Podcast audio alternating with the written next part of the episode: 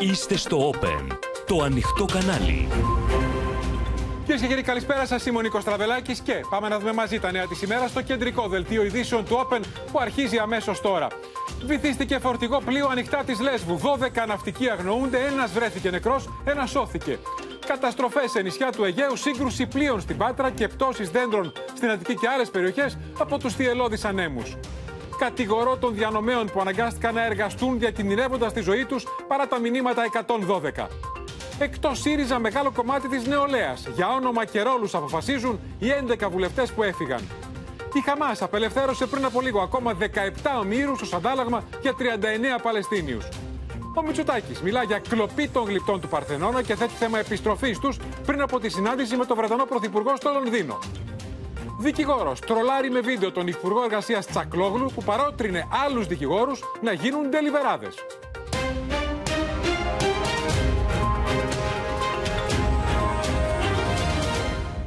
Να ξεκινήσουμε κυρίες και κύριοι το δελτίο μας με την ναυτική τραγωδία ανοιχτά της Λέσβου, που βυθίστηκε νωρίς το πρωί φορτηγό πλοίο με 14 αλλοδαπούς ναυτικούς που είχε ξεκινήσει από την Αίγυπτο με προορισμό την Κωνσταντινούπολη. Ενώ έπαιρναν άνεμοι 9 με 10 μποφόρ και το ύψος των κυμάτων πλησίαζε τα 5 μέτρα. Πριν από λίγο ανεσύρθη νεκρός ένας από τους ναυτικούς, ενώ νωρίτερα διεσώθη ένας ακόμα που εντοπίστηκε ζωντανός πάνω σε βαρέλι. Όσο αυτή την ώρα είναι σε εξέλιξη γιγαντιαία επιχείρηση για τον εντοπισμό 12 αγνοωμένων υπό εξαιρετικά αντίξωες καιρικές συνθήκες. Να δούμε το ρεπορτάζ αμέσως μετά ζωντανά όλα τα νεότερα.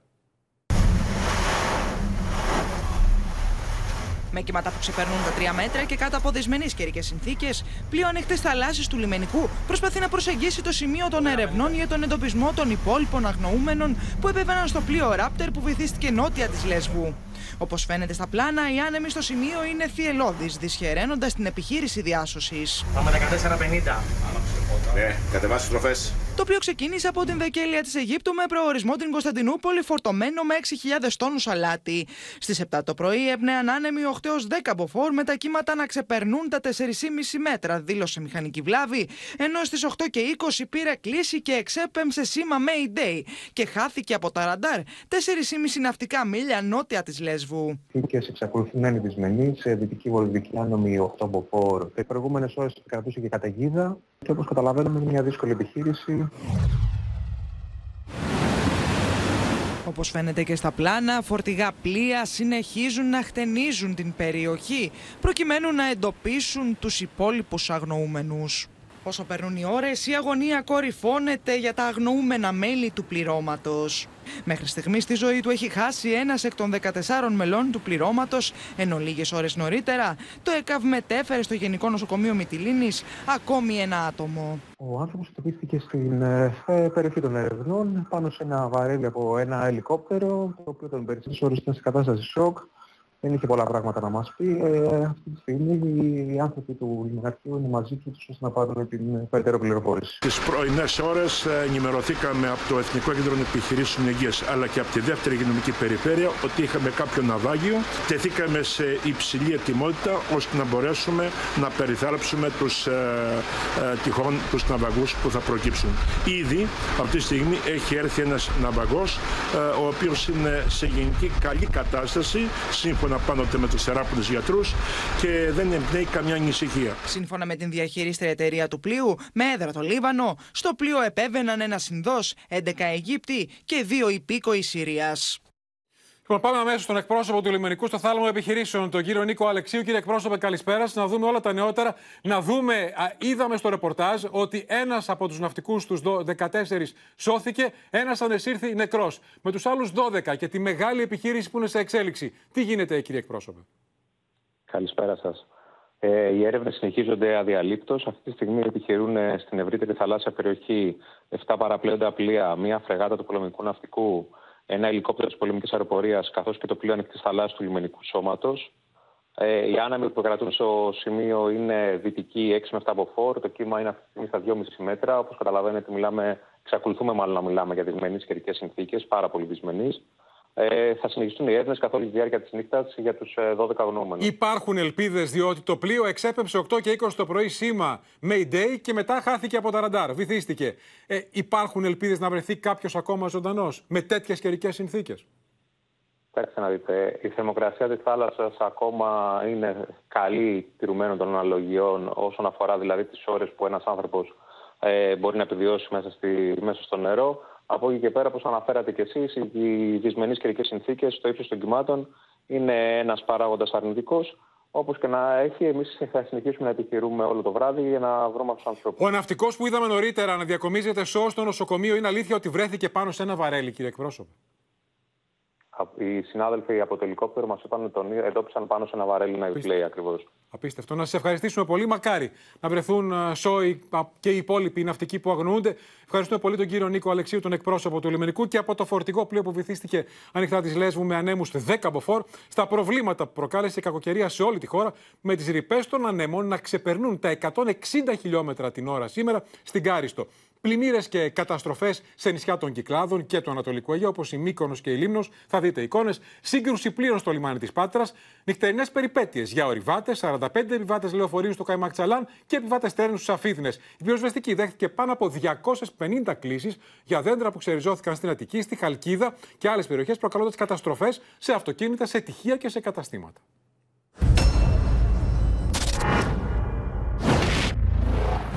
Η κακοκαιρία Μπετίνα σάρωσε τη χώρα. Οι θυελώδει άνεμοι προκάλεσαν καταστροφές στη Μύρινα της Λίμνου. Πλάκες και τούβλα πεζοδρομίων ξυλώθηκαν και καταστάσεις επιχειρήσεων έχουν υποστεί μεγάλες ζημιές. Στη Μύκονο η μικρή Βενετία μετατράπηκε σε λίμνη και τα σοκάκια στα ματογιάνια πλημμύρισαν. Η παραλία γέμισε με φερτά υλικά που ξέβρασε η θάλασσα. Η χθεσινή κακοκαιρία στη Μύκονο, εντάσσεως 10 μποφόρ, έβγαλε τη θάλασσα μέσα στα στενά του νησιού. Υπήρξαν ζημιές, ωστόσο είναι ζημιές οι οποίες αποκαταστώνται άμεσα. Παρόμοιο το σκηνικό του καιρού και στην Πάρο. Στην Παρικιά η θάλασσα φούσκωσε και στάθμη του νερού στο λιμάνι ανέβηκε. Προβλήματα δημιούργησαν οι ισχυροί άνεμοι στο Πατραϊκό κόλπο. Πλοίο με 128 επιβάτες προσέκρουσε στο λιμάνι της Πάτρας στην προσπάθειά του να καταπλέψει. Η θάλασσα βγήκε στο δρόμο στην παραλιακή ζώνη της Πάτρας, ενώ ο παραλιακός δρόμος του Ρίου πλημμύρισε και θαμώνες καταστημάτων εγκλωβίστηκαν σε αυτά. Έφτασε μέχρι και 10 μποφόρ το βράδυ και η θάλασσα έβγαλε φρετά υλικά. Πέτρες, υποκατάσταση των παραλιών με την έννοια να είναι πιο προσβάσιμες θα γίνει μέσα στην εβδομάδα. Τα πρώτα χιόνια έπεσαν σε περιοχές γύρω από τη Θεσσαλονίκη. Ασβεστοχώρη, Ωρεόκαστρο, Λαγκαδά και Χορτιά της ντύθηκαν στα λευκά με τα οχήματα των Δήμων να είναι σε ετοιμότητα. Η ώρα είναι 7 το πρωί. Βρισκόμαστε στο Χορτιάτι, εδώ που οι οροφές των σπιτιών καλύφθηκαν από το χιόνι, όπως και τα αμάξια των κατοίκων, με την κακοκαιρία Μπετίνα να φέρνει θερμοκρασίες υπό του μηδενός. Δρόμο, όπως βλέπετε, είναι πεντακάθαρη. Ε, το στίχημα αυτό είναι, να μείνουν οι δρόμοι ανοιχτοί. Πυκνό χιόνι έπεσε και στη Φλόρινα. Η θερμοκρασία στη Φλόρινα είναι λίγο πάνω από το μηδέν και πολλά σημεία, ακόμη και στο κέντρο της πόλης, είναι επικίνδυνα εξαιτίας του παγετού, όπως το γεφυράκι που περπατάμε. Μάλιστα, εξαιτίας της πυκνής χιονόπτωσης, ξυλώθηκαν και ολόκληρα δέντρα. Ένα λεωφορείο με 45 επιβάτες παρέμεινε για μια μισή ώρα αποκλεισμένο λόγω της ισχυρή χιονόπτωσης στο χιονοδρομικό κέντρο Καϊμακτσαλάν. Αίσιο τέλος είχε και η επιχείρηση διάσωσης δύο ριβατών που έχασαν τον προσανατολισμό τους το βράδυ του Σαββάτου στην περιοχή του καταφυγίου Βελβεντού. Τα παιδιά ήταν από τη βόρεια πλευρά του βουνού. Ε, δεν ήταν αρκετά προστατευμένοι. Ε, ήταν μέσα σε δασωμένο, αλλά υπήρχε δυνατός αέρας και χιονοθύελα. Στην Αττική, οι ισχυροί άνεμοι ξερίζωσαν αρκετά δέντρα σε πολλές περιοχές. Στο Μοσχάτο, πτώση δέντρου γκρέμισε μάντρα σπιτιού δύο η ώρα κράκ άκουσα πάρα πολύ δυνατό. Τι γίνεται, λέω; Συνολικά, το κέντρο επιχειρήσεων του πυροσβεστικού σώματος δέχτηκε 243 κλήσεις, κυρίως για κοπές δέντρων και παροχή βοήθειας. Οι ρηπές ανέμων έφτασαν μέχρι και τα 161 χιλιόμετρα την ώρα στην Παξιμάδα Καρίστου, τα 124 στον Απίνανθο Νάξου και τα 118 στην παραλία Πόρτο της Τίνου. Λοιπόν, μεταφερόμαστε κυρίες και κύριοι στο Ισραήλ, καθώς πριν από λίγο η Χαμάς απελευθέρωσε ακόμα 17 ομήρους, ανάμεσά τους 13 οι Ισραηλινοί. Η Γεωργία Γαρατζιώτης, ζωντανή σύνδεση, θα μας ενημερώσει και θα δούμε και τις ε, πρώτες εικόνες. Θα δούμε τώρα τις φωτογραφίες των ομήρων που απελευθερώθηκαν. Ε, δόθηκαν οι φωτογραφίες, είναι αυτές ακριβώς πριν από λίγο στη δημοσιότητα. Βλέπετε ότι οι πιο πολλοί είναι παιδιά, γυναίκες, ένας άνδρας, βλέπω. Είναι Μόλις τώρα πήραμε αυτή την εικόνα. Πρώτα όμως να δούμε το ρεπορτάζ με την απελευθέρωση, με το θρίλερ και την εμπλοκή τελικά αργά το βράδυ 17 κρατουμένων από την Χαμάς, 17 εχμαλώτων, ανάμεσά τους η 9χρονη Έμιλη. Ξέρετε ποιο είναι το κοριτσάκι αυτό; Είναι το κοριτσάκι που ο πατέρας του έλεγε πριν από εβδομάδες ότι ναι, χαίρομαι που η κόρη μου σκοτώθηκε, τη σκότωσαν οι τρομοκράτες και δεν υφίσταται βασανιστήρια στα χέρια τους. Και όμως η Έμιλη ζει και θα τη δούμε να πέφτει στην αγκαλιά του πατέρα της. Μετά από ένα πολύ ωραίο διαπραγματευτικό θρίλερ, τα οχήματα του Ερυθρού Σταυρού με τη δεύτερη ομάδα 13 Ισραηλινών ομήρων που άφησε ελεύθερους η Χαμάς πέρασαν αργά τη νύχτα στο Ισραήλ. Νωρίτερα, η Ισλαμική οργάνωση είχε απειλήσει πως θα αναβάλει την απελευθέρωσή τους, κατηγορώντας το Ισραήλ πως παραβιάζει τους όρους της συμφωνίας. Οι 13 Ισραηλινοί και οι 4 Ταϊλανδοί που αφέθηκαν ελεύθεροι από τη Χαμάς αυτή την ώρα περνούν από το σημείο Κερέμ Σαλόμ. Η Χαμάς έδωσε στη δημοσιότητα προπαγανδιστικό βίντεο με την απελευθέρωση των ομήρων, στο οποίο μάλιστα ακούγεται ένας από τους ενόπλους να τους δίνει οδηγίες μπροστά στην κάμερα.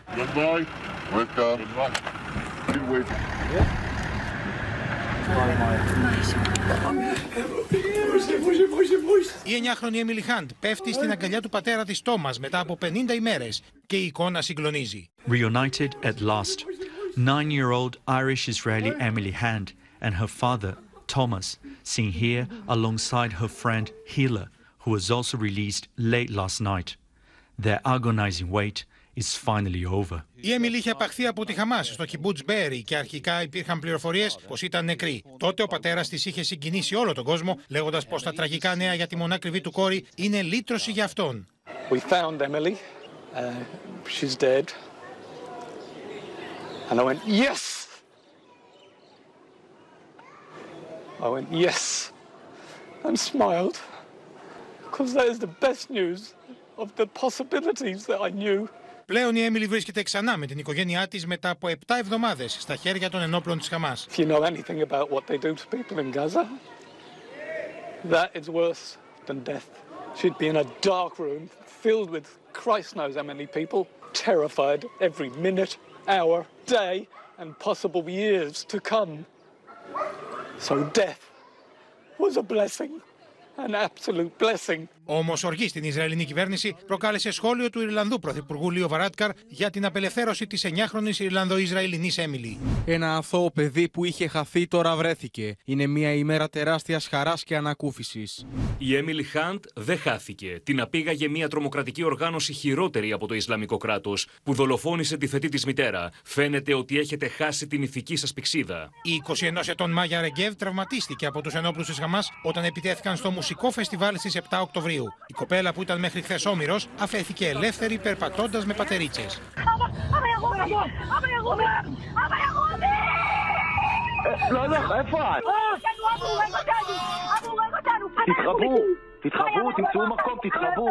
Συγγενεί τη Αντίνα Μωσέ, μία εκ των ομήρων που αφέθηκαν ελεύθεροι, αποκάλυψαν ότι η 72χρονη Ισραηλινή πίστεψε πω οι ένοπλοι τη Χαμά μετέφεραν του ομήρου για να του εκτελέσουν, επειδή δεν του είπαν ποτέ ότι θα του απελευθερώσουν. Other children freed include Hila Rotem, aged 12. She was taken captive with her mother, Rhea Rotem, who is not released with her daughter and remains a hostage in Gaza.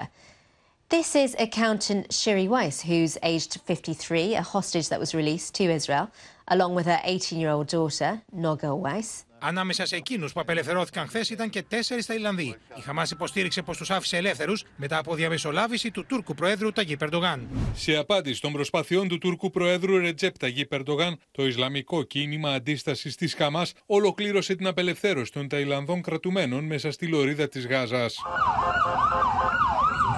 Ταυτόχρονα στη Δυτική Όχθη, πλήθος Παλαιστίνιων ξεσπούσε σε πανηγυρισμούς μετά την απελευθέρωση 39 κρατουμένων από τις Ισραηλινές φυλακές. Οι 33 είναι ανήλικα αγόρια και 6 είναι γυναίκες.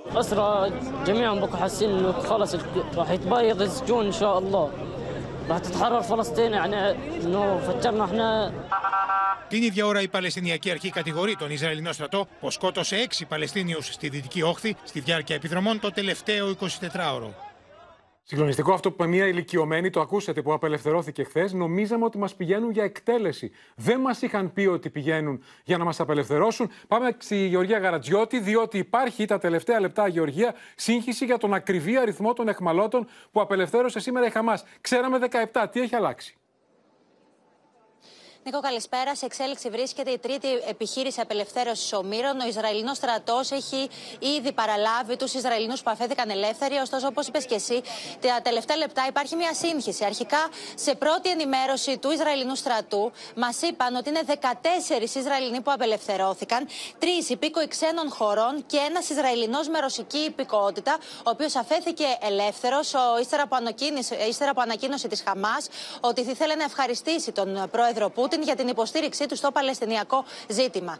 Σε, σε τελευταία ενημέρωση, πριν μερικά λεπτά, πριν δηλαδή βγούμε ζωντανό στον αέρα, Νίκο, ο Ισραηλινός στρατός μας ενημέρωσε για αριθμό, για, για, ότι οι Ισραηλινοί είναι τελικά 12 στον αριθμό που αφέθηκαν ελεύθεροι και ένας από, αυτού, από αυτούς μεταφέρθηκε κατευθείαν με ελικόπτερο στο νοσοκομείο, καθώς δεν ήταν καλά, ε, σε καλή κατάσταση η υγεία του.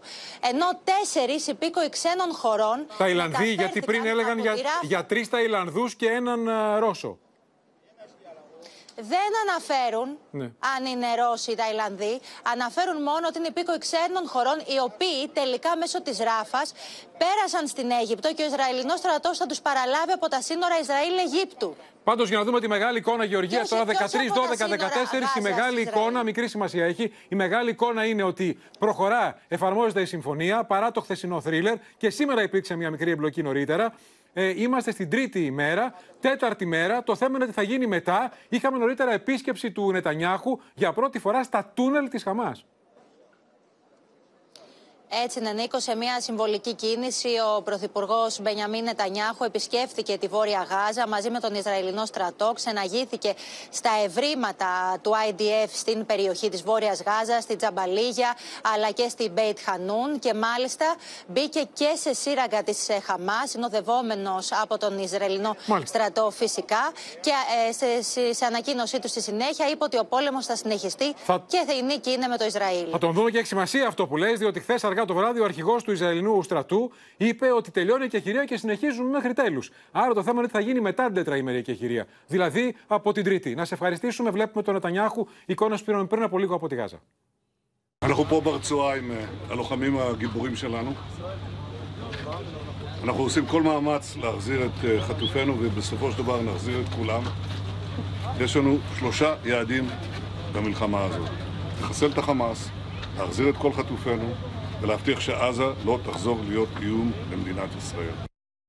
Πρώτη φορά βλέπουμε αυτή την εικόνα. Έχουμε και άλλη σημαντική εξέλιξη όμως. Κριστίνα Ιορδανίδου θα μας ενημερώσει γιατί οι φιλοϊρανοί Χούθη ανοιχτά της Ιεμένης κατέλαβαν κι άλλο πλοίο Ισραηλινών συμφερόντων. Πάλι με ρεσάλτο. Είναι οι ίδιες εικόνες που είχαμε δει προ τριών ημερών. Ακριβώς. Πολύ σωστά, Νίκο. Ακόμα λοιπόν ένα δεξαμενό πλοίο. Αυτή τη φορά ανοιχτά της Ιεμένης κατελήφθη πιθανώς από τους Χούθη γιατί όπως αναφέρει και η σχετική ανακοίνωση δεν έχουν αναλάβει την ευθύνη αλλά είχαν απειλήσει το συγκεκριμένο πλοίο ε, πολλές φορές. Οπότε ε, το πιθανότερο είναι να δούμε, δούμε και βίντεο όπως αυτό που βλέπουμε στις οθόνες μας πριν από το προηγούμενο ρεσάλτο στην Ερυθρά Θάλασσα. Τώρα το συγκεκριμένο έχει 22 άτομα πλήρωμα, Ρώσους, Βιετναμέζου, Βούλγαρους, Τούρκο καπετάνιο, ανήκει σε Ισραηλινό ε, Μεγιστάνα, όμως η έδρα είναι το Ηνωμένο Βασίλειο ε, και φυσικά εννοείται ότι ε, οι Χούθοι που πιθανώς το έχουν καταλάβει ε, το κάνουν για αντίπεινα, το έχουν πει ε, στο Ισραήλ. Τώρα να πούμε ότι η σχετική ανακοίνωση αναφέρει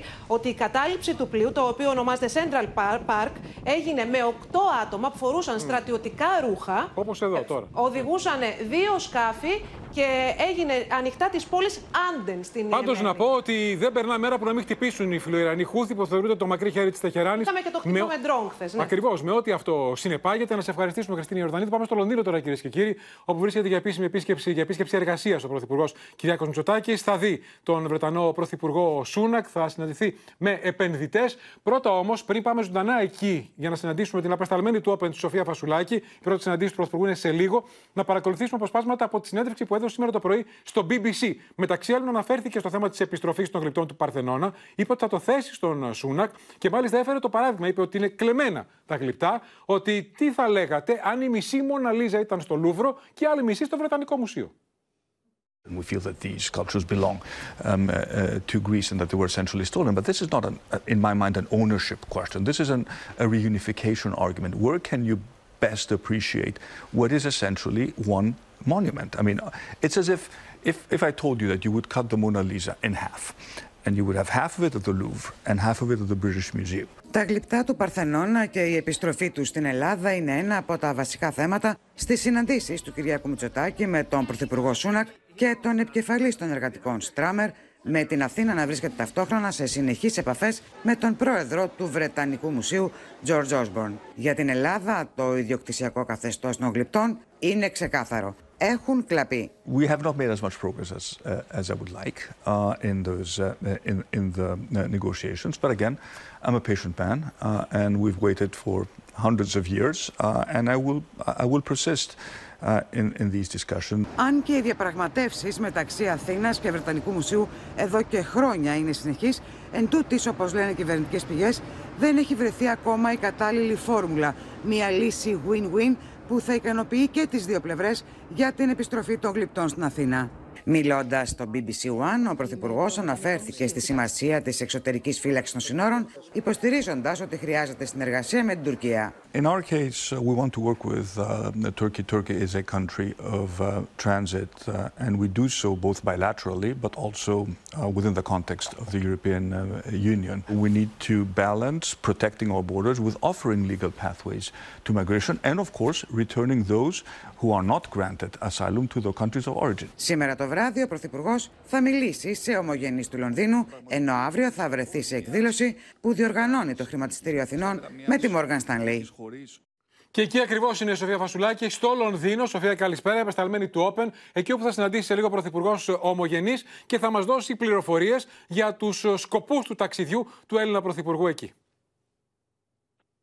Νίκο, ε, ο βασικός σκοπός βέβαια είναι η συζήτηση που θα γίνει για τα γλυπτά του Παρθενώνα και όπως είδες και από τα όσα είπε στο BBC One ο Πρωθυπουργός, η θέση της Ελλάδας είναι σαφής και ξεκάθαρη. Τα γλυπτά είναι ελληνικά και πρέπει να γυρίσουν στην Ελλάδα χωρίς αστερίσκους. Είναι Έχουν κλεμμένα. κλαπεί, είπε. Αυτή είναι η θέση της Ελλάδας. Πρέπει να επανενωθούν. Ναι, Νίκο. Πρέπει να επανενωθούν με τα υπόλοιπα γλυπτά που βρίσκονται στο Μουσείο ε, της Ακρόπολης, ένα σύγχρονο μουσείο τα- το οποίο μπορεί και να τα φυλάξει. Αυτό θα επαναλάβει ε, αύριο στη, στην Τρίτη, στη συνάντηση που θα έχει στην Downing Street με τον Πρωθυπουργό Ρίτσι Σούνακ. Το ίδιο θα πει και στον α, κομματικό ε, αντίπαλο α, του, α, του Ρίτσι Σούνακ, τον κύριο Στάρμερ, ο Πρωθυπουργός, ο οποίος μάλιστα πρέπει να σου πω ότι σύμφωνα με ρεπορτάζ εδώ των Βρετανών συναδέλφων, έχει υποσχεθεί ότι αν γίνει Πρωθυπουργός θα επιστραφούν τα γλυπτά στη χώρα που ανήκουν, δηλαδή στην Ελλάδα. Μένει να δούμε αν θα το επαναλάβει ε, αύριο το απόγευμα στη συνάντηση που θα έχει με τον Κυριακό Μητσοτάκη. Κατά τα λοιπά, να σου πω ότι σε λίγη ώρα ο Πρωθυπουργός θα μιλήσει σε Έλληνες ομογενείς. Μην ξεχνάς ότι είναι πολλοί οι Έλληνες ομογενείς του Λονδίνου. Μην ξεχνάς επίσης ότι έχει πρό- πρόσφατα ψηφιστεί και η ψήφος των αποδήμων και έρχονται, σκοντοζυγώνουν οι ευρωεκλογές. Σε 7 μήνες θα κληθούν εκ νέου να ψηφίσουν. Ένα άλλο ε, χαρτί που θέλει να παίξει ο κ. Μητσοτάκη, τόσο σήμερα; Όσο όμως και αύριο στη συνάντηση που θα έχει α, με επενδυτές, στο συνέδριο που διοργανώνει η Morgan Stanley με το χρηματιστήριο της Αθήνας, είναι οι επενδύσεις, Νίκο. Αυτές θέλει η χώρα, ε, έχοντας μια θετική πορεία μπροστά της, έχοντας την ανάκτηση στο, στο τσεπάκι της επενδυτικής βαθμίδας. Καταλαβαίνεις ότι η επιδίωξη της Ελλάδας είναι οι περισσότερες επενδύσεις. Προσέλκυση επενδύσεων. Να σε ευχαριστήσουμε, Σοφία Φασουλάκη. Πάμε τώρα στο ΣΥΡΙΖΑ, κυρίες και κύριοι, όπου εν μέσω νέου, νέων συγκρούσεων μεταξύ όσων έμειναν στο κόμμα και όσων έφυγαν, αποχώρησε μεγάλο μέρος της νεολαίας του ΣΥΡΙΖΑ. Την ίδια ώρα συνεδριάζουν οι 11 βουλευτές οι οποίοι έφυγαν για να αποφασίσουν αρχηγό και ρόλους. Συνεχίζονται οι αποχωρήσεις στο ΣΥΡΙΖΑ με την έξοδο 32 από τα 51 συνολικά μέλη του Κεντρικού Συμβουλίου της Νεολαίας, ενώ ακολούθησε και το 70% των οργανώσεων σε όλη την Ελλάδα. Η νοπή εκλογή δεν σημαίνει και λευκή επιταγή. Αντιθεσμικές ενέργειες του Προέδρου, λογικές έντονου αρχηγισμού στο όνομα της αδιαμεσολάβητης επαφής με τη βάση, αδρανοποιώντας τα όργανα όταν αυτά διαφωνούν και κυρίως η εισαγωγική ομιλία τους στην τελευταία συνεδρία της Κεντρικής Επιτροπής αποτέλεσαν τομή για τη λειτουργία του χώρου μας. Έτοιμα να ανασυγκροτήσουν τις οργανώσεις δήλωσαν όσοι παρέμειναν, οι οποίοι εξέλεξαν νέα ηγεσία. Εντός των επόμενων ημερών πρόκειται να αναλυθούν πρωτοβουλίες για την ανασυγκρότηση της νεολαίας μας, πάντα με το βλέμμα στραμμένο στην κοινωνία και τις πραγματικές ανάγκες των νέων και όλων των πολιτών. Οι προκλήσεις που έχουμε να αντιμετωπίσουμε επιβάλλουν να προχωρήσουμε και αυτό θα κάνουμε. Αρνητική χαρακτηρίζει την εξέλιξη των αποχωρήσεων ο Θανάσης Θεοχαρόπουλος που έχει παραμείνει στο ΣΥΡΙΖΑ για όλες τις πλευρές. Αντί να έχουμε λοιπόν συσπήρωση, έχουμε συρρήκνωση. Με λίγα λόγια, οποιοδήποτε περιχαρακωμένο κόμμα της ριζοσπαστικής αριστεράς δεν έχει προποθέσει επιτυχία σήμερα, επιτυχία σήμερα στην κοινωνία. Την ίδια ώρα συνεχίζεται η κόντρα για το πολιτικό επίδικο της διάσπασης ανάμεσα σε νεοπροεδρικούς στο ΣΥΡΙΖΑ και τους αποχωρήσαντες. Δεν υπήρχε κάποια πολιτική διαφωνία. Ε, επί της ουσίας, προοικονομήθηκε μια πολιτική διαφωνία που θα υπήρχε στο μέλλον. Είχαμε μπροστά μας συνέδριο. Θα μπορούσαν να επιληθούν όλα αυτά με, με προοπτική σύνθεσης και ενότητας. Όταν λες ότι τα πράγματα δεν πάνε καλά, ο ΣΥΡΙΖΑ σήμερα σε τέσσερις δημοσκοπήσεις είναι πια τρίτο κόμμα και έχει μία βίαιη συντηρητικοποίηση.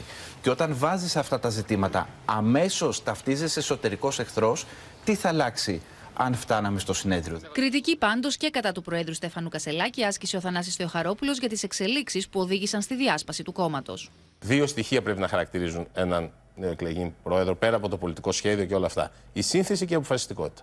Είναι φανερό ότι στο θέμα της σύνθεσης δεν έγιναν αυτούς τους δύο μήνες όσα έπρεπε να γίνουν. Στο μεταξύ, συνεχίζεται και η αντιπαράθεση για το ρόλο του Αλέξη Τσίπρα με την Πέτη Πέρκα από τις πρώτες που άνοιξαν την πόρτα της εξόδου μαζί με τον Ευκλήδη Τσακαλώτο να αφήνει εχμές κατά του πρώην Πρωθυπουργού. Ενώ ο πρώην Γενικός Γραμματέας Εργασίας έβαλε στο στόχαστρο τον Παύλο Πολάκη. Το Αλέξο Τσίπρας έχει κρατήσει μια στάση ουδετερότητας.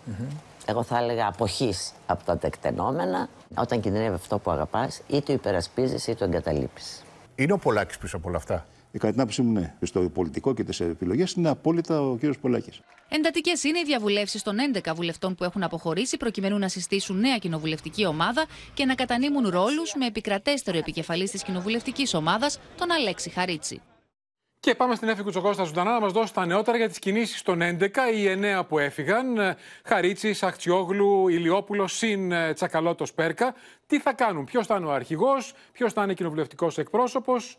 Mm-hmm. Νίκος, συνεχίζονται, συνεχίζονται εντατικά οι διαβουλεύσεις των στελεχών τις τελευταίες μέρες για τις επόμενες κινήσεις τους. Κατά πληροφορίες μας, αύριο θα είναι η πρώτη φορά που θα συναντηθούν οι 11 βουλευτές που έχουν αποχωρήσει από το ΣΥΡΙΖΑ, δηλαδή η ομάδα Αχτσιόγλου, Χαρίτσι, Ηλιόπουλου, αλλά και ο Τσακαλώτος και η κυρία Πέρκα που είχαν ανοίξει πρώτη το χορό των αποχωρήσεων από τους βουλευτές για να αποφασίσουν για τη συγκρότηση της κοινοβουλευτικής ομάδας μέσα στις επόμενες ημέρες, αλλά και το ποιος θα είναι επικεφαλής αυτής. Σύμφωνα με πληροφορίες, ε, φαίνεται να κλειδώνει το όνομα του Αλέξη Χαρίτση για αυτή τη θέση. Ποιος θα είναι κοινοβουλευτικός εκπρόσωπος, εκπρόσωπος τύπου ή γραμματέας. Οποιαδήποτε ονοματολογία αυτή τη στιγμή δεν έχει νόημα. Τις επόμενες ημέρες αναμένεται να το αποφασίσουν. Δεν περιμένουμε ανακοινώσεις σήμερα ή αύριο για όλα αυτά. Ωστόσο, αυτό που μας μεταφέρουν ότι στόχος τους είναι να είναι έτοιμοι για τη συζήτηση του προπολογισμού που θα ξεκινήσει στις 11 Δεκεμβρίου. Και μάλιστα αυτό που λένε είναι ότι θέλουν να δώσουν ε, βάρος στα θέματα ακρίβειας εργασιακών σχέσεων αλλά και για ένα νέο παραγωγικό μοντέλο για τη χώρα.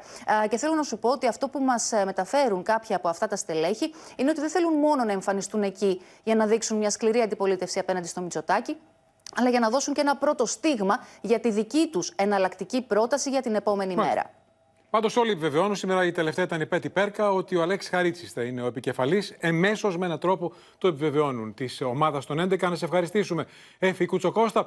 Πάμε τώρα στο θέμα που έχει δημιουργηθεί, κυρίες και κύριοι, με τον Υφυπουργό Εργασίας, τον ε, Πάνο Τσακλόγλου, ο οποίος ε, εν μέσω αντιδράσεων για το νέο τρόπο φορολόγησης των επαγγελματιών με τεκμήρια, γεγονός που πλήττει και τους δικηγόρους. Και όταν ρωτήθηκε σχετικά, είπε γιατί οι δικηγόροι, αν οι ντελιβεράδες κερδίζουν περισσότερα, δεν γίνονται ντελιβεράδες. Οι δικηγόροι επιμένουν να ζητούν την παρέτηση του Υφυπουργού του κυρίου Τσακλόγλου, ενώ έκαναν και ένα βίντεο, απολαστικό είναι αλήθεια, για να τον τρολάρουν. Ποιος είναι, Ο Ντελιβεράς. Αργήσατε όμως. Χίλια συγγνώμη, έπρεπε να κλείσω έναν φάκελο που είχα στο ε, δικαστήριο. Ξέρετε, κάνω και το επάγγελμα του δικηγόρου ενίοτε. Η κυρία σχολεία μου είναι delivery. Με αυτό το χιουμοριστικό βίντεο, οι δικηγόροι τρολάρουν τον Υφυπουργό Εργασίας για τη δήλωσή του με την οποία τους παρότρινε να γίνουν τελιβεράδε, αν θεωρούν ότι βγάζουν λιγότερα χρήματα. Δικηγόρος εμφανίζεται σε σπίτι να παραδώσει παραγγελία σαν άλλος διανομέας. Όμως έχει μπερδευτεί από τις διπλές υποχρεώσεις και μέσα στο κουτί αντί για φαγητό υπάρχει μια δικογραφία. Ορίστε, η special, η πίτσα σας. Τι είναι αυτό; Αμέν! Άφησα το φάκελο της δικογραφίας μέσα στην πίτσα και την πίτσα στο δικαστήριο. Πάτε τώρα αυτό, εν πάση περιπτώσει, κρατήστε το και αυτό και θα δούμε τα κάνουμε. Αυτό είναι για σας. Τι είναι αυτό. Όχι! Απα, απα, απα, απα. Τι πάτε να κάνετε, με καταστρέψετε, να φανεί ότι φοροδιαφεύγω, ούτε καν. Γεια σας, γεια σας, γεια σας. Η συγγνώμη του Πάνου Τσακλόγλου δεν έχει κατευνάσει τους δικηγόρους που ζητούν την παρέτησή του. Η δήλωση είναι προσχηματική για να μην χάσει τη θέση του, να μην χάσει την καρέκλα του υφυπουργός. Την έκανε για να την κάνει. Στη θέση του, οποιοδήποτε άλλος θα έχει δηλώσει την παρέτησή του. Αλλά ο κ. Τσακλόγλου δεν έχει τέτοια κοινωνική συνέστη. Ρωτάω λοιπόν σε αυτά τα παιδιά που σπουδάσανε, τους λέει να φύγουν στο εξωτερικό, τους λέει να πάνε να αλλάξουν επάγγελμα; Άτυχοι χαρακτηρίζουν τη δήλωση Τσακλόγλου ο Υπουργός Κλιματικής Κρίσης και Πολιτικής Προστασίας Βασίλη Κικίλιας και ο Υπουργός Επικρατείας Μάκης Βορύδης. Ήταν ατυχή η δήλωση ε, και φυσικά την αποδοκιμάζω.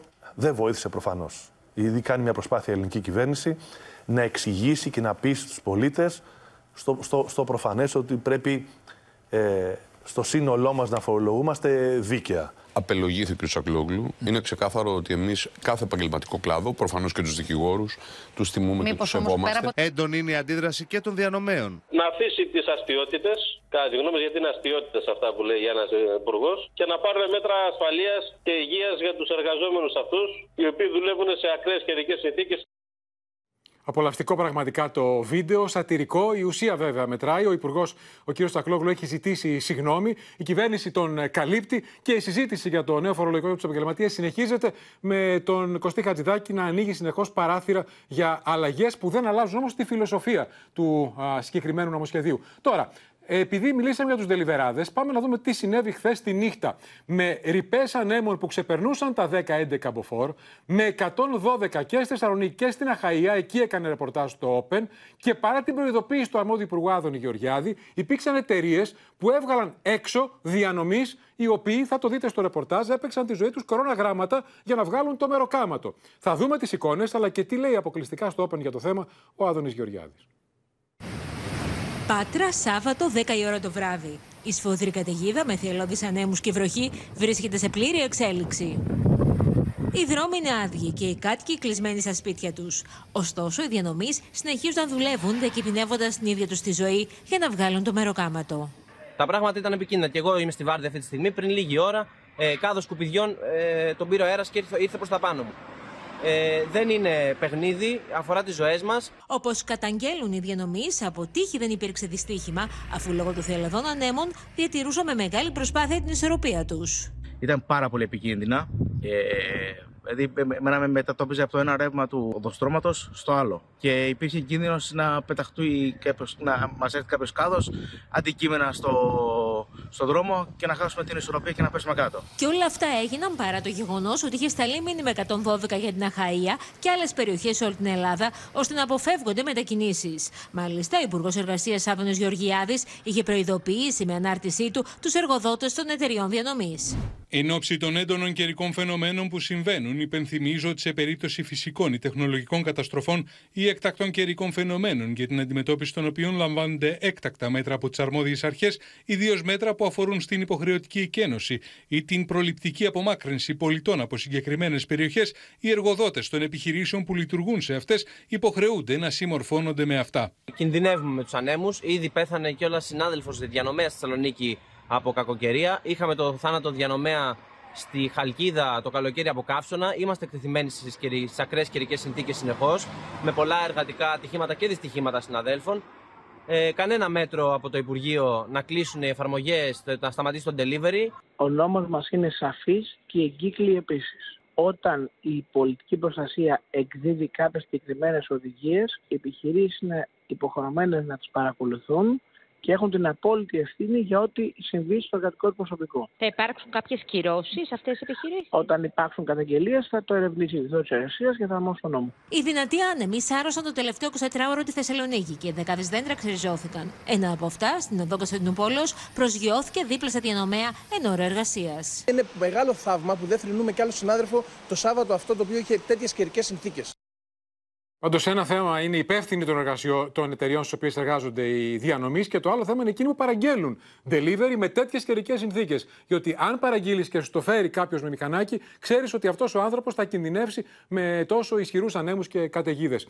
Τώρα, πάμε στο μέτωπο της ακρίβειας για να δούμε εκεί τις εξελίξεις με τον αρμόδιο υπουργό Κώστας Κρέκα να καλεί αύριο τους εκπροσώπους των σούπερ μάρκετ να καθίσουν μαζί στο τραπέζι εν μέσω ε, νέων αυξήσεων αλλά και καταιγίδας καταγγελιών για κόλπα στα ράφια. Ο Υπουργός συνέχεια θα καλέσει και τους προμηθευτές. Διότι ένα θέμα είναι να τιμήσει και τα κόλπα, το άλλο θέμα είναι αυτό που έχει ανακύψει με την Επιτροπή Ανταγωνισμού, που κατήγγειλε ουσιαστικά, δημοσιοποίησε ότι μπλόκαρε ο Σύνδεσμος Βιομηχανιών Τροφίμων έρευνα στα γραφεία του για πιθανό καρτέλ σε προϊόντα όπως ο καφές και το γάλα, που θα δούμε είναι οι πρωταθλητές των ανατιμήσεων. Πριν δύο χρόνια ψήνει 100 ευρώ και τώρα τα ίδια προϊόντα έχουν 200 ευρώ, 250. Την ώρα που η ακρίβεια γονατίζει τα νοικοκυριά και το πορτοφόλι των καταναλωτών αδειάζει επικίνδυνα, μεγάλη έρευνα για πιθανές πρακτικές καρτέλς στις αγορές προμήθειας, εμπορίας και λιανικής πώλησης δημητριακών γάλακτος, καφέ μαρμελάδων, ροφημάτων και τυριών είναι σε εξέλιξη από την Επιτροπή Ανταγωνισμού εδώ και δύο ολόκληρα χρόνια. Έχω δει στα τυριά, ε, απορριπαντικά, η έρευνα, αν και ξεκίνησε το Σεπτέμβριο του 2021 πριν τον πόλεμο στην Ουκρανία και πριν ξεσπάσει το μεγάλο ράλι της ακρίβειας, δεν έχει ακόμα ολοκληρωθεί. Αρμόδιες πηγές λένε στο Open πως καταβάλλεται η μέγιστη δυνατή προσπάθεια για να βγουν σύντομα τα αποτελέσματα. Στο μεταξύ όμως, ο πληθωρισμός τρέχει. Τα γαλακτοκομικά και τα αυγά ανατιμήθηκαν 31,2% τον Οκτώβριο του 2023 συγκριτικά με τον Οκτώβριο του 2021, ενώ ο καφές και τα ροφήματα αυξήθηκαν 20,7% σε δύο χρόνια. Έχουμε επιβάλει 9 εκατομμύρια ευρώ πρόστιμα. Από αυτά έχουν ήδη εισπραχθεί ή έχουν βεβαιωθεί στη ΔΟΗ προς ίσπραξη περίπου το 70%. Η πολιτική σύγκρουση για την οικονομία φουντώνει. Ο προπολογισμό του 2024 είναι ο πρώτος έπειτα από 14 χρόνια που καταρτίστηκε μετά την ανάκτηση της επενδυτικής βαθμίδας. Περιλαμβάνει αυξήσεις στους μισθούς των δημοσίων υπαλλήλων, τις πρώτες από το 2010, επαναφέρει τις παγωμένες από το 2012 τριετίες των μισθωτών και τη θέση των έκτακτων υποστηρικτικών μέτρων παίρνουν μόνιμες φοροελαφρύνσεις που αγγίζουν τα 1,6 δισεκατομμύρια ευρώ ως αντίβαρο στον πληθωρισμό. 2024. 1,63 δισεκατομμύρια επιπλέον φόροι για τους πολίτες. Θέλουμε και θα εργαστούμε γι' αυτό ένα δίκαιο σταθερό φορολογικό σύστημα, χωρίς δυσάρεστες εκπλήξεις κάθε τρεις και λίγο για τον πολίτη. Θα δώσουμε 200 ευρώ σε 225.000 δικαιούχους των επιδομάτων ΑΜΕΑ του ΟΠΕΚΑ. Ο προπολογισμό του 2024 κατατέθηκε στη Βουλή.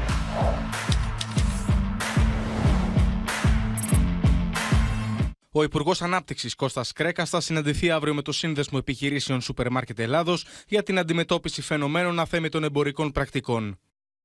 Και είναι μαζί μας ο Γιάννης Φόσκολο, γιατί ένα θέμα είναι η ακρίβεια στα ράφια. Στο σούπερ μάρκετ φεύγει ο μισός μισθός. Ένα άλλο μεγάλο μέρος του μισθού φεύγει στο λογαριασμό του ρεύματος.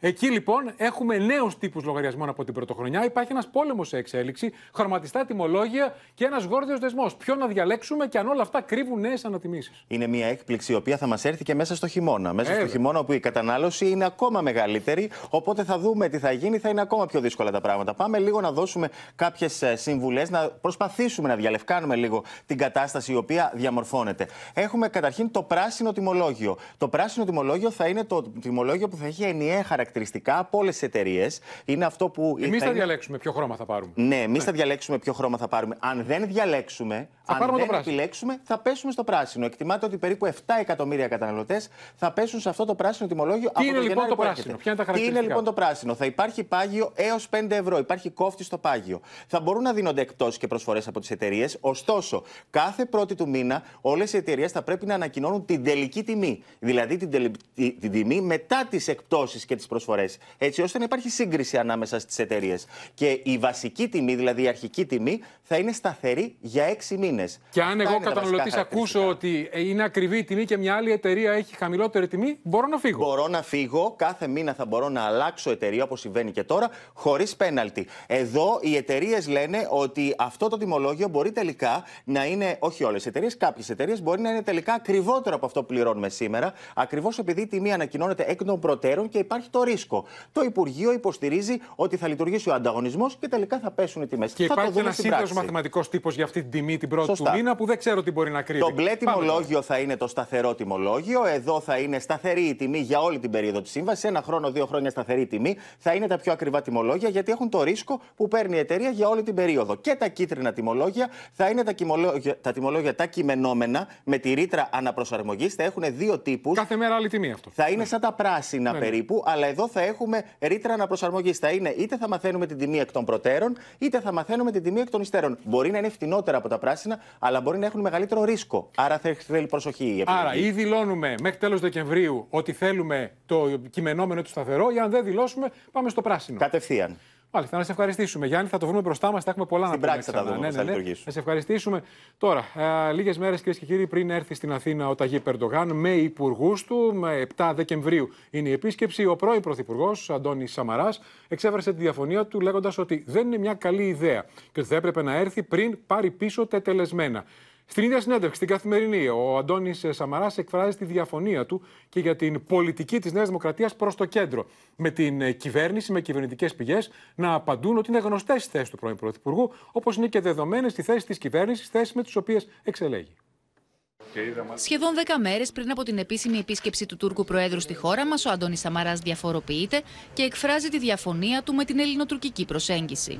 Όταν λέω ότι με τον πειρατή δεν συζητάς, αυτό ακριβώς εννοώ. Όσο συνεχίζει να συμπεριφέρεται ως πειρατής, δεν υπάρχει καμία θετική ατζέντα. Αν αλλάξει, αν πάρει πίσω τα τετελεσμένα, το συζητάμε αλλά όχι πριν. Ο Αντώνης Σαμαράς εκφράζει τις ενστάσεις του για τη συνολική πολιτική στα ελληνοτουρκικά, όπως αυτή εξελίσσεται το τελευταίο διάστημα, επικαλούμενος και το φορτισμένο ιστορικά όρο του κατευνασμού. Αν προσπαθείς να τους καταπραίνεις, αυτό λέγεται κατευνασμός. Όπως έχω τονίσει πολλές φορές και όπως πολύ σωστά υπογράμμισε και ο Κώστας Καραμανλής πριν λίγες εβδομάδες, και ο κατευνασμός υπήρξε πάντα πολύ επικίνδυνος. Λέτε λοιπόν δύο πρώην πρωθυπουργοί της χώρας και δύο πρώην πρόεδροι της Νέας Δημοκρατίας να κάνουμε τόσο λάθος; Σχολιάζοντας τις θέσεις του πρώην Πρωθυπουργού, ο Μάκης Βορύδης είπε ότι η κυβέρνηση δεν τρέφει ψευδεστήσεις, αλλά ότι αυτή η προσέγγιση έχει φέρει ήδη θετικά αποτελέσματα επί του πεδίου. Η επίσκεψη Ερντογάν είναι στο πλαίσιο ενός οδικού χάρτη που έχει συζητηθεί στο Βίλνιους προκειμένου να εξομαλυνθούν κατά το δυνατόν η σχέση με την Τουρκία. Ότι αυτός ο δρόμος προφανώς δεν είναι στρωμένος με ροδοπέταλα, κανείς είναι επιφυλακτικός, νομίζω το ξέρουμε όλοι. Εκτός από τα ελληνοτουρκικά, ο Αντώνης Σαμαράς διαφωνεί και με τον πολιτικό προσανατολισμό της κυβέρνησης Μητσοτάκη προς το κέντρο. Η Νέα Δημοκρατία δεν κινδυνεύει από τα σημερινά κόμματα που βρίσκονται δεξιότερά της, που άλλωστε δεν εκφράζουν τις νέες αναζητήσεις της κοινωνίας. Κινδυνεύει μόνο από τον εαυτό της, όταν στοχεύει αποκλειστικά στο κέντρο, τη στιγμή που η κοινωνία κινείται δεξιότερα. Κινδυνεύει να χάσει την ισορροπία της. Οι απόψεις του πρώην Πρωθυπουργού είναι γνωστές και δεν έχουμε κάποιο σχόλιο. Η κυβέρνηση κινείται με βάση το πρόγραμμα και τις διακηρυγμένες θέσεις της. Στη βάση αυτών εφαρμόζει και την πολιτική της. Τέλος, για το νομοσχέδιο που αφορά το γάμο των ομόφυλων ζευγαριών, ο Αντώνης Σαμαράς είπε πως εφόσον έρθει, δεν θα το ψηφίσει.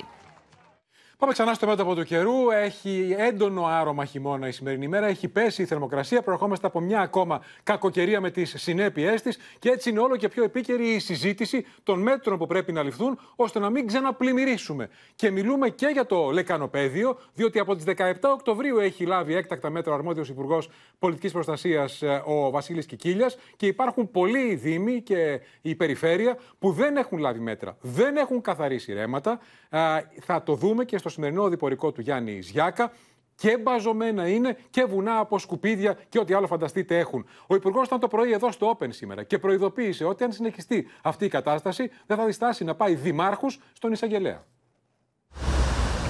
Σαφή και αυστηρή προειδοποίηση απίφθινε σε Δήμους και περιφέρειες που δεν έχουν προχωρήσει ακόμα στους καθαρισμούς των ρεμάτων ο Υπουργός Κλιματικής Κρίσης και Πολιτικής Προστασίας Βασίλης Κικίλιας, κάνοντας λόγο ακόμα και για προσφυγή στη δικαιοσύνη. Υπάρχουν θεσμοί στη χώρα, εκτελεστική εξουσία, νομοθετική εξουσία και δικαστική εξουσία. Αν χρειάζεται, θα πάω στην εισαγγελέα του Αρίου Πάγου να συζητήσω μαζί της ποιος θα είναι ο έλεγχος όλων αυτών οι οποίοι δεν θέλουν να κάνουν τη δουλειά τους. Μάλιστα, μιλώντας στην εκπομπή τώρα μαζί, ο Βασίλης Κικίλιας προανήγγειλε ακόμα και απαλωτριώσεις σε σημείο που υπάρχει ανάγκη για τη δημιουργία αντιπλημμυρικών έργων μεγάλης κλίμακας. Υπάρχει ένα κομμάτι στον Κυφισό το οποίο δεν έχει οριοθετηθεί. Σε αυτό το κομμάτι αυθαίρετα εδώ και δεκαετίες έχουν χτιστεί ένα-δύο εργοστάσια και μια πενταριά σπίτια. Η μου άποψη είναι ότι οργανωμένα και όχι στο πόδι πρέπει να μεληθεί το συγκεκριμένο, πρέπει να απαλωτριωθούν. Αν και βρισκόμαστε πλέον στην καρδιά του χειμώνα, πολλά ρέματα της Αττικής παρουσιάζουν ακόμα εικόνα ζούγκλας, όπως είναι το μεγάλο ρέμα της Ραφίνας. Η διευθέτηση του ρέματος Ραφίνα έχει απασχολήσει στο πρόσφατο παρελθόν ακόμα και το Συμβούλιο της Επικρατείας. Σύμφωνα με τα όσα δήλωσε στο Open ο Υπουργός Κλιματικής Κρίσης και Πολιτικής Προστασίας, οι καθαρισμοί του ρέματος τουλάχιστον έχουν ξεμπλοκάρει. Και στο Πόρτο Ράφτη η εικόνα προκαλεί ανησυχία. Απλά δεν φτάνει ο καθαρισμός, παιδιά. Δίνει και ασυνειδησία των, των ανθρώπων, έτσι. Το τι πετάνε μέσα στο ρέμα, αν πάτε παραπάνω, σκουπίδια, λάστιχα. Τα πρώτα μεγάλα πρόστιμα έρχονται για όσους αφήνουν ακαθάριστα τα οικόπεδά τους κατά τη διάρκεια της αντιπυρικής περίοδου. Με το νέο χρόνο στις αρχές του 24 θα υλοποιηθεί η πλατφόρμα και θα ενημερώσουμε επανελειμμένω όλους τους πολίτες. Με ένα τικ πριν την αντιπυρική περίοδο, γιατί εκεί πρέπει να γίνει ο καθαρισμός, δεν μπορεί να γίνει τώρα και να ξαναβγούν τα χόρτα. Όλοι αυτοί οι οποίοι συνεργάζονται προστατεύουν τις ζωές τους, των οικογενειών τους. Με το νέο νομοσχέδιο του Υπουργείου Κλιματικής Κρίσης και Πολιτικής Προστασίας αναμένεται και η αυστηροποίηση του ποινικού πλαισίου αλλά και η αύξηση των προστήμων στους εμπριστές, ακόμα και όταν πρόκειται για περίπτωση αμέλειας. Τώρα το θέμα με τα ρέματα, πόσα χρόνια, πόσες δεκαετίες το συζητάμε και κάθε χρόνο τέτοια περίοδο είναι αυτή η συζήτηση και μετά ρωτάμε γιατί πλημμυρίσαμε. Οπωσδήποτε κάτι πρέπει να γίνει άμεσα. Τώρα πάμε σε ένα άλλο πολύ μεγάλο θέμα, καθώς έχει αυξηθεί κυρίες και κύριοι ανησυχητικά ο αριθμός των τροχαίων δυστυχημάτων μέσα στον αστικό ιστό. Και στην Αθήνα και σε άλλες πόλεις δεν περνά νύχτα που να μην έχουμε ένα ή περισσότερα θανατηφόρα τροχαία δυστυχήματα. Και το πιο χαρακτηριστικό τελευταία ήταν ο θάνατος δύο νέων κοριτσιών στην παραλιακή σε μετοπική σύγκρουση. Δύο κοριτσιών ε, ε, που δεν φορούσαν και τις ζώνες. Το, το Open λοιπόν παρακολούθησε μία νυχτερινή ε, βάρδια του πληρώματος των διασωστών του ΕΚΑΒ που καλούνται να αντιμετωπίσουν τέτοιες περιπτώσεις αλλά και άλλες.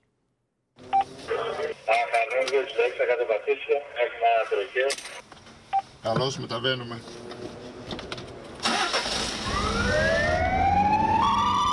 Μάχη με το χρόνο για την ανθρώπινη ζωή δίνουν κάθε λεπτό οι διασώστε του ΕΚΑΒ. Το τώρα μαζί μπήκε ένα βράδυ σε ασθενοφόρο του ΕΚΑΒ και κατέγραψε το δύσκολο έργο τους. Αυτά 8 περιστατικά, τα 3-4 θα είναι σίγουρα τροχιά. Μου έχει τύχει αρκετές φορές που έχουμε ανατάξει και ανακοπή. Που έχουμε προλάβει και τουλάχιστον εμείς τους πήγαμε με αναπνοή στο νοσοκομείο. Οι διασώσεις του ΕΚΑΒ κάθε μέρα και κάθε νύχτα δίνουν μεγάλη μάχη για να σώσουν δεκάδες ζωές. Οι απόπειρες αυτοκτονίες από νεαρά άτομα είτε από ερωτικές απογοητεύσεις αυτό με έχει σημαδέψει γιατί δεν υπάρχει λόγος. Πάντα κάνω το σταυρό μου και λέω δόξα τω Θεώ που είμαστε καλά γιατί αυτά που βλέπουμε εδώ πέρα εκτιμάμε την κάθε μέρα που ζούμε. Και την ανθρώπινη ζωή. Ακριβώς, γιατί καμιά φορά τα θεωρούμε όλα δεδομένα, ενώ δεν είναι. Μια από τις δυσκολίες που αντιμετωπίζουν οι διασώστες κατά την τάχιστη οδήγησή τους στην πρωτεύουσα είναι όταν οι οδηγοί χρησιμοποιούν παρανόμως τις λεωφορυλωρίδε και τη Λέα, ενώ αναφέρουν πως τα τροχιά είναι από τις πιο συχνές κλήσεις. Το κράνος πρέπει να γίνει απαραίτητο, όπως είναι τα παπούτσια, να βάλουν το κράνος. Τέλος. Αυτό που μας δυσκολεύει είναι η κίνηση στους δρόμους. Όταν ε, βάζουμε σιρήνα να πάμε σε ένα επίγον περιστατικό, ε, γινόμαστε ένα με το ασθενοφόρο. Προσέχουμε να μην τρακάρουμε, μην χτυπήσουμε εμείς. Αν έχουμε ασθενή πίσω, μην χτυπήσουμε τους άλλους. Οι διασώστες έχουν όλες τις απαραίτητες γνώσεις και δεξιότητες για να κάνουν την ειδοποιώ διαφορά μεταξύ ζωής και θανάτου.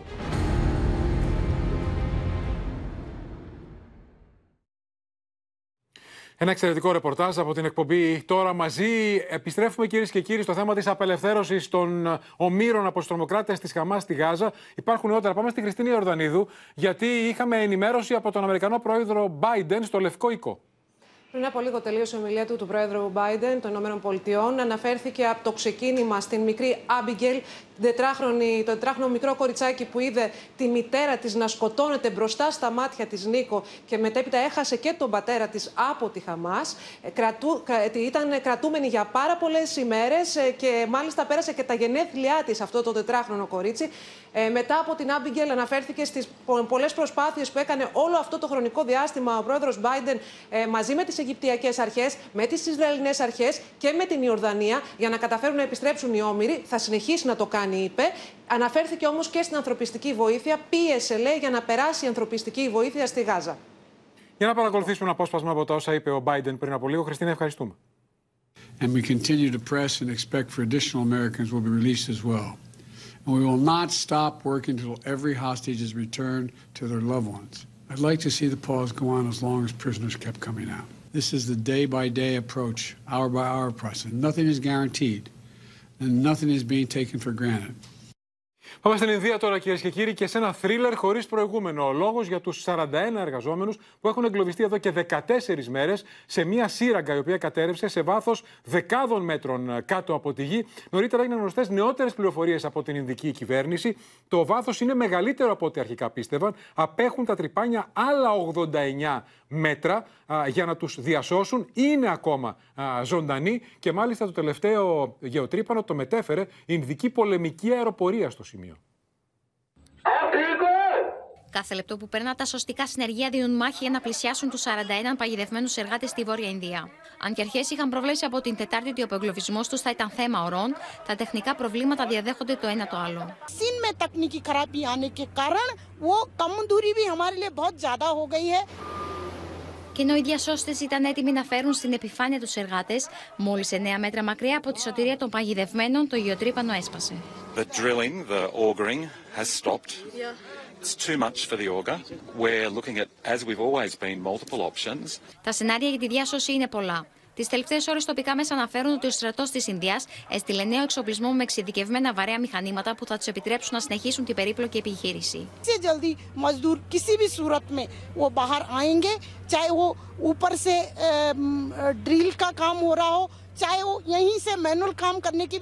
Όπως αναφέρει ο Πρωθυπουργός του Ταρχάντ, θα επιχειρηθεί μέσω κάθε της γεώτρησης να φτάσουν στο τούνελ περίπου 89 μέτρα πιο κάτω, στο οποίο βρίσκονται οι εγκλωβισμένοι. Η επιχείρηση είναι υψηλού κινδύνου, καθώς γίνεται πάνω από το σημείο που βρίσκονται οι άνδρες και σε μια περιοχή που έχει ήδη σημειωθεί μια κατολίσθηση. Στην Νότια Ινδία, το υπέδριο αμφιθέατρο του Πανεπιστημίου Επιστήμης και Τεχνολογίας του Κοτσίν είναι ασφιχτικά γεμάτο από πλήθος νέων που συμμετέχει στη συναυλία. Λίγα λεπτά αργότερα, μουσική γιορτή μετατρέπεται σε τραγωδία όταν ξέσπασε ξαφνική νεροποντή.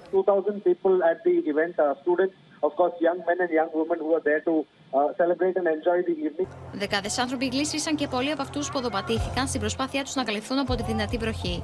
Τουλάχιστον τέσσερις φοιτητές σκοτώθηκαν ενώ άλλοι 60 τραυματίστηκαν και μεταφέρθηκαν στο νοσοκομείο. Πάμε τώρα κυρίες και κύριοι στα μέτωπα του πολέμου στην ε, Ουκρανία με το Κίεβο να εξαπολύει η επίθεση και με πυράβλους και με drones στο ρωσικό έδαφος. Επίθεση που η Μόσχα λέει ότι απέκρουσε την ίδια ώρα προκαλούν αίσθηση πληροφορίες που δημοσιεύει η έγκριτη γερμανική εφημερίδα Bild ότι Biden και Σόλτ προσπαθούν να οθήσουν το Ζελένσκι να καθίσει στο τραπέζι των διαπραγματεύσεων με τον Πούτιν. Μία μέρα μετά τη σφοδρότερη ρωσική επίθεση με ντρόν στην Ουκρανική πρωτεύουσα από την αρχή του πολέμου, η Μόσχα λέει πως απόθυσε επίθεση της Ουκρανίας με πυράβλους εναντίον της. Η ρωσική εντεροπορική άμυνα εντόπισε και κατέστρεψε δύο Ουκρανικούς πυράβλους πάνω από την περιοχή της θάλασσας του Αζόφ.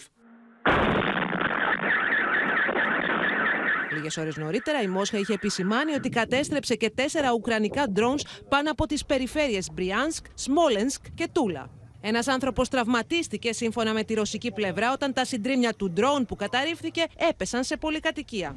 Στη διάρκεια της νύχτας σημειώθηκε απόπειρα μαζικής επίθεσης με drones. Ουκρανικές πηγές πάντως αναφέρουν ότι η εν λόγω επιχείρηση αποκάλυψε τα τροτά σημεία της ρωσικής αεράμινας και πως δεν αναχαιτίστηκαν όλα τα drones όπως ισχυρίζεται η Ρωσία όλα αυτά, την ώρα που δημοσίευμα της γερμανικής Bild αναφέρει πως Βερολίνο και Ουάσιγκτον προσπαθούν να αναγκάσουν τον Βολεντιμίρ Ζελένσκι να διαπραγματευτεί με τον Πούτιν και γι' αυτό περιορίζουν την παράδοση όπλων στο Κίεβο. Ταυτόχρονα, αίσθηση προκαλεί και συνέντευξη που έδωσε ο επικεφαλής της κοινοβουλευτικής ομάδας του Ζελένσκι, Νταβίντα Ρακάμια, σύμφωνα με τον οποίο η ρωσική αντιπροσωπεία το Μάρτιο του 2022 είχε προτείνει ειρήνη στο Κίεβο με αντάλλαγμα να δηλώσει ουδετερότητα, αλλά οι Ουκρανοί απέρριψαν την πρόταση. Αλλάζουμε κλίμα τώρα, κυρίες και κύριοι. Ερχόμαστε εδώ. Ο λόγος για την Ελεονόρα Ζουγανέλη, τη γνωστή τραγουδίστρια, έτσι την έχουμε μάθει. Ωστόσο, έχει εξαιρετικές επιδόσεις και στην, στο θεατρικό σανίδι. Εκεί επιστρέφει μετά από 8 χρόνια με την παράσταση Εκατομμυρίουχος.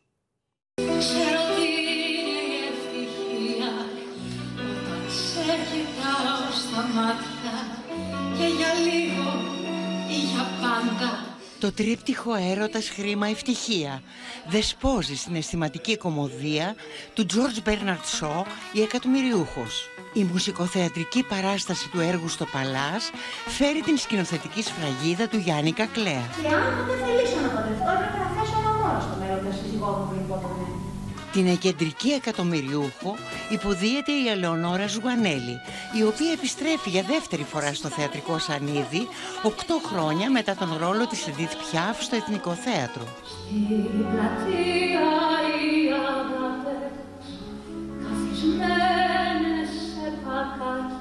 Είναι ένα έργο που ε, ε, μιλάει για την αγάπη, για τη χαρά, για τον έρωτα, για το πώς μπορούν δύο άνθρωποι να συναντηθούν και να αλλάξει η ζωή τους και αυτό φυσικά είναι πάρα πολύ όμορφο.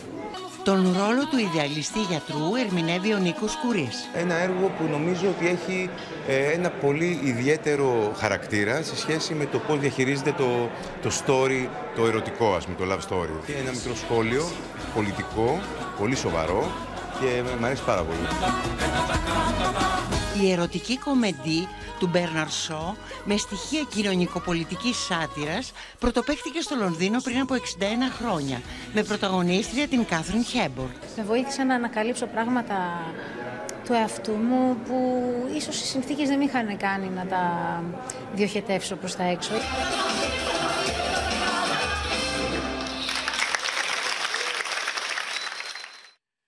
Πάμε τώρα στη Θεσσαλονίκη, κυρίες και κύριοι. Ο λόγος για το θεσμό Open House Θεσσαλονίκη. Είναι ένας ε, θεσμός ο οποίος αναδεικνύει με τον καλύτερο τρόπο τις νέες τάσεις της αρχιτεκτονικής. Για ακόμη μια χρονιά η Θεσσαλονίκη μετατράπηκε σε ένα μεγάλο μουσείο με εκθέματα, κτίρια δημόσια και ιδιωτικά, που άνοιξαν τις πόρτες τους στο κοινό για το Open House Θεσσαλονίκη. Το 10ο Open House ξεκίνησε το 2012, μία, ένας διεθνής θεσμός όπου μας προσκαλεί να γνωρίσουμε την πόλη της Θεσσαλονίκης και να γίνουμε τουρίστες για ένα Σαββατοκύριακο. Είναι ένας εξαιρετικός ε, θεσμός, ε, φέρνει τον κόσμο, απλό κόσμο ε, με, και με δημόσια έργα της πόλης που δεν έχει άλλη δυνατότητα. Μέσα σε 11 χρόνια χιλιάδες επισκέπτες ανακάλυψαν αρχιτεκτονικούς θησαυρούς. Είναι μια γιορτή για την πόλη και χαίρομαι και να συμμετέχω σε όλο αυτό. Περιμένουμε το διήμερο για να τα επισκεφτούμε, να τα δούμε και είναι και πληροφορίες που λαμβάνουμε που δεν θα μπορούσαμε να τις γνωρίσουμε διαφορετικά. Το πρόγραμμα περιλαμβάνει πλήθος παράλληλων δράσεων όπως διαγωνισμούς, διαδικτυακές ξεναγήσει και πάρτι. Συλλέξαμε όλα τα στοιχεία αυτά που θεωρήσαμε ότι ήταν σημαντικό να παραμείνουν ε, και τα συγκεράσαμε σε ένα αμάλγαμα νέου και παλιού. Φέτος το Open House Athens θα πραγματοποιηθεί 13 και 14 Απριλίου, όπου θα γιορτάσουμε και τα 10 χρόνια Open House Athens. Η ιδέα του Open House ξεκίνησε από το Λονδίνο το 1992 και μέχρι σήμερα έχει διαδοθεί σε περισσότερες από 50 πόλεις σε όλο τον κόσμο. Και στο σημείο αυτό, κυρίες και κύριοι, 14 λεπτά πριν από του 8 ολοκληρώθηκε και απόψε το κεντρικό δελτίο ειδήσεων. Μείνετε στο Open. Αμέσως τώρα ακολουθεί η ελληνική ταινία Οικογένεια Παπαδόπουλου με τον Ορέστη Μακρύ και τον Τίνο Ηλιόπουλο. Από όλους εμάς, καλό σας βράδυ και καλή εβδομάδα.